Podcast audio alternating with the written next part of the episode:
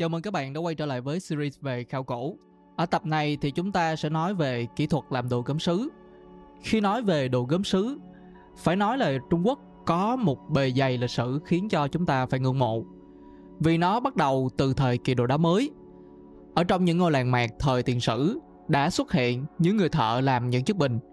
Ví dụ, thợ làm gốm của văn hóa Mã Gia Diêu mà chúng ta đã được giới thiệu ở trong tập trước Họ đã cho thấy sự tinh tế trong việc chuẩn bị, nhào nặng và tạo hình đất sét để cho ra muôn hình vạn trạng các kiểu bình khác nhau. Những chiếc bình gốm có hình dáng vừa ấn tượng mà cũng vừa trang nhã.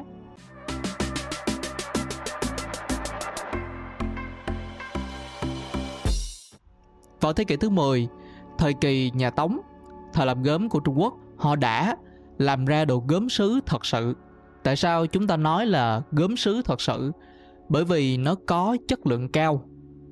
Chất liệu gốm thì cứng, còn màu thì có màu trắng. Trước đó thì họ chưa đạt đến trình độ này. Vậy thì trước đó họ có cái gì? Họ chỉ có thể tạo ra hai kiểu bình, làm bằng đất sét, hoặc là những đồ làm bằng đất nung.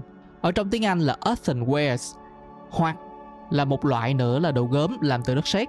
Nhưng mà trong đó có hàm lượng đá rất là nhỏ ở trong tiếng Anh là stonewares nhưng mà cho dù là làm bằng kiểu gì đi nữa, thì họ đều sử dụng cùng một loại đất sét. Nhưng mà nó có màu sắc khác nhau.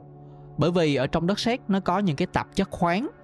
Đặc biệt là các hợp chất sắt, oxit sắt, nên làm cho màu sắc nó đa dạng hơn. Các màu sắc này có thể thay đổi từ màu vàng cho đến màu nâu đậm hoặc là màu đen. Đó là tùy thuộc vào các tạp chất có trong đất sét. Tuy nhiên những chiếc bình đất nung ở thời gian này, tức là khoảng năm 2600 đến năm 2300 trước công nguyên, có chất lượng khá là thấp. Bởi vì nước có thể thấm qua bình. Lý do nằm ở công nghệ nung. Hồi đó thì người Trung Quốc họ nung bằng hai cách. Cách thứ nhất là họ đào một cái hố nhỏ dưới mặt đất, rồi sau đó họ bỏ bình vào để nung. Còn cách thứ hai là họ sử dụng những cái lò nung đơn giản. Ví dụ như là họ có thể trồng những cái tảng đá lớn lên nhau để tạo thành một cái lò nung. Giống như bây giờ chúng ta hay thường đặt những cái viên gạch lên nhau, sau đó bắt cái nồi lên để nấu. Tuy nhiên, cả hai cách đều không tạo ra nhiệt độ cao. Và cuối cùng là nó khiến cho những cái thành phẩm, những chiếc bình nung vẫn còn bị mềm và có những cái lỗ trên bề mặt bình do đó, khi mà đổ dung dịch vào hay là khi đổ nước vào, nó sẽ dễ dàng bị thấm qua nhưng có một điều kỳ diệu ở chỗ là cũng với kỹ thuật nung giống như vậy, với nhiệt độ thấp, mà họ lại có thể tạo ra những bức tượng bằng đất nung, giống như là ở trong lăng mộ của Tần Thiên Hoàng chúng ta đã được giới thiệu ở trong tập 1. Thậm chí là họ còn có thể làm ra những cái bức tượng có kích thước giống như là người thật và cả một số động vật khác nữa như là con ngựa. Mãi cho đến về sau thì các thợ làm gốm họ mới có thể tạo ra những cái sản phẩm chất lượng hơn nhờ vào lò nung mới. Với công nghệ mới thì nhiệt độ nung có thể lên đến 1100 độ C. Nhờ đó mà đồ đất nung có chất lượng cao hơn so với thời kỳ trước. Cụ thể là nó cứng cáp hơn. Cũng nhờ vào nhiệt độ nung được cải thiện, người Trung Quốc họ có thể tạo ra đồ gốm làm từ đất sét. Nhưng mà có một hàm lượng đá nhỏ trong đó, đó chính là phương pháp thứ hai, stoneware mà chúng ta đã nói tới.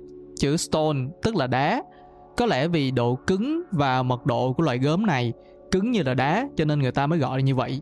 Chúng ta đã tìm hiểu về khía cạnh kỹ thuật rồi. Bây giờ thì chúng ta sẽ xem xét về tính mỹ thuật của đồ đất nung và đồ gốm. Thợ gốm ở Trung Quốc lúc bấy giờ thì họ cũng rất là hay trong việc trang trí các sản phẩm của mình.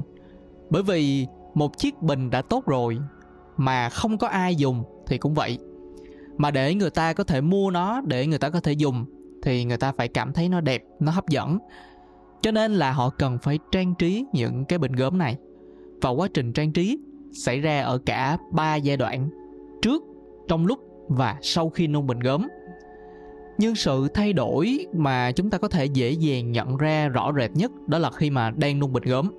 Bình thường thì chúng ta sẽ thấy là người ta sẽ vẽ lên, trang trí lên cái, những cái bình gốm sau khi mà nó đã được hoàn chỉnh, nó đã được nung xong nhưng mà tại sao lại là trong lúc nung? Họ đã đưa những chiếc bình gốm vào lò nung và nhiệt độ đã làm cho cái hợp chất hóa học biến đổi. Cụ thể là cái tạp chất tự nhiên có trong đất sét. Như vậy thì lò nung rất quan trọng, bởi vì nó sẽ làm màu sắc của toàn bộ chiếc bình đó thay đổi, vì những cái điều kiện ở trong lò nung sẽ quyết định màu sắc của thành phẩm. Những điều kiện đó bao gồm như là nhiệt độ, như là lượng oxy ở trong nồi. Ví dụ khi người ta bơm vào ít oxy hơn thì oxit sắt có thể tạo ra màu xám hoặc là màu nâu đậm. Trong khi nếu mà họ bơm nhiều oxy hơn thì nó sẽ tạo ra màu đỏ.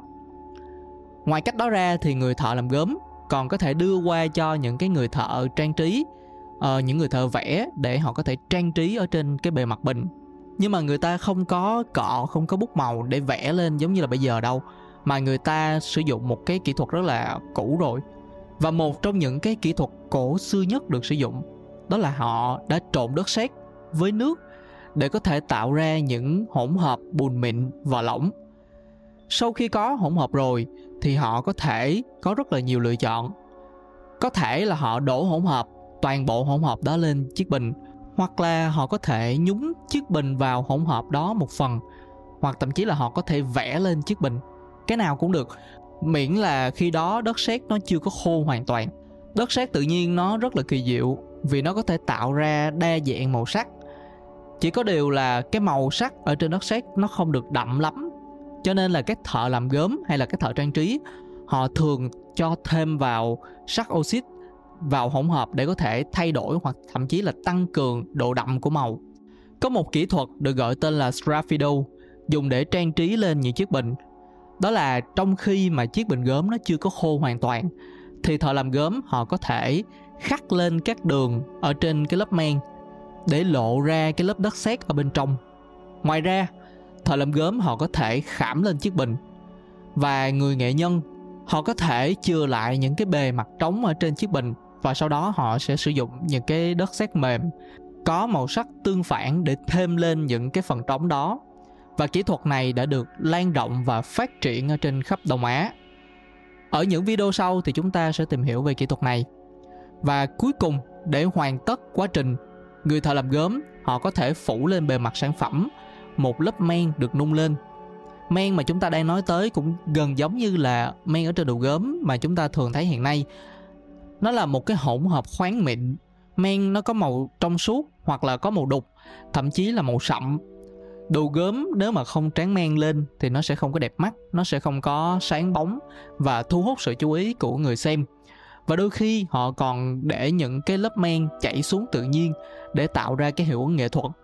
Và một công dụng khác của men là nó cũng làm cho cái thành phẩm cứng cáp hơn. Ngày nay thì chúng ta thấy men được ứng dụng rất là nhiều, như là những cái chén, những cái dĩa, những cái tô được tráng men, hay là cái lavabo của chúng ta cũng được tráng men, hay là gạch thì cũng có gạch men hoặc bất kỳ những cái đồ nào được làm bằng gốm được làm bằng đất sét được làm bằng đất nung hay là những cái đồ sứ thì men cũng có những cái công dụng nhất định ở trên những cái món đồ đó cả về mặt thẩm mỹ và về mặt công năng đây cũng là toàn bộ nội dung của video lần này nếu bạn muốn nghe những cái video dạng giống như thế này về di tích, về khảo cổ và văn hóa thì hãy nhấn đăng ký kênh, nhấn thích video và chia sẻ nội dung của video này. Mình là Dương, còn bây giờ thì mình xin cảm ơn và hẹn gặp lại vào video lần sau.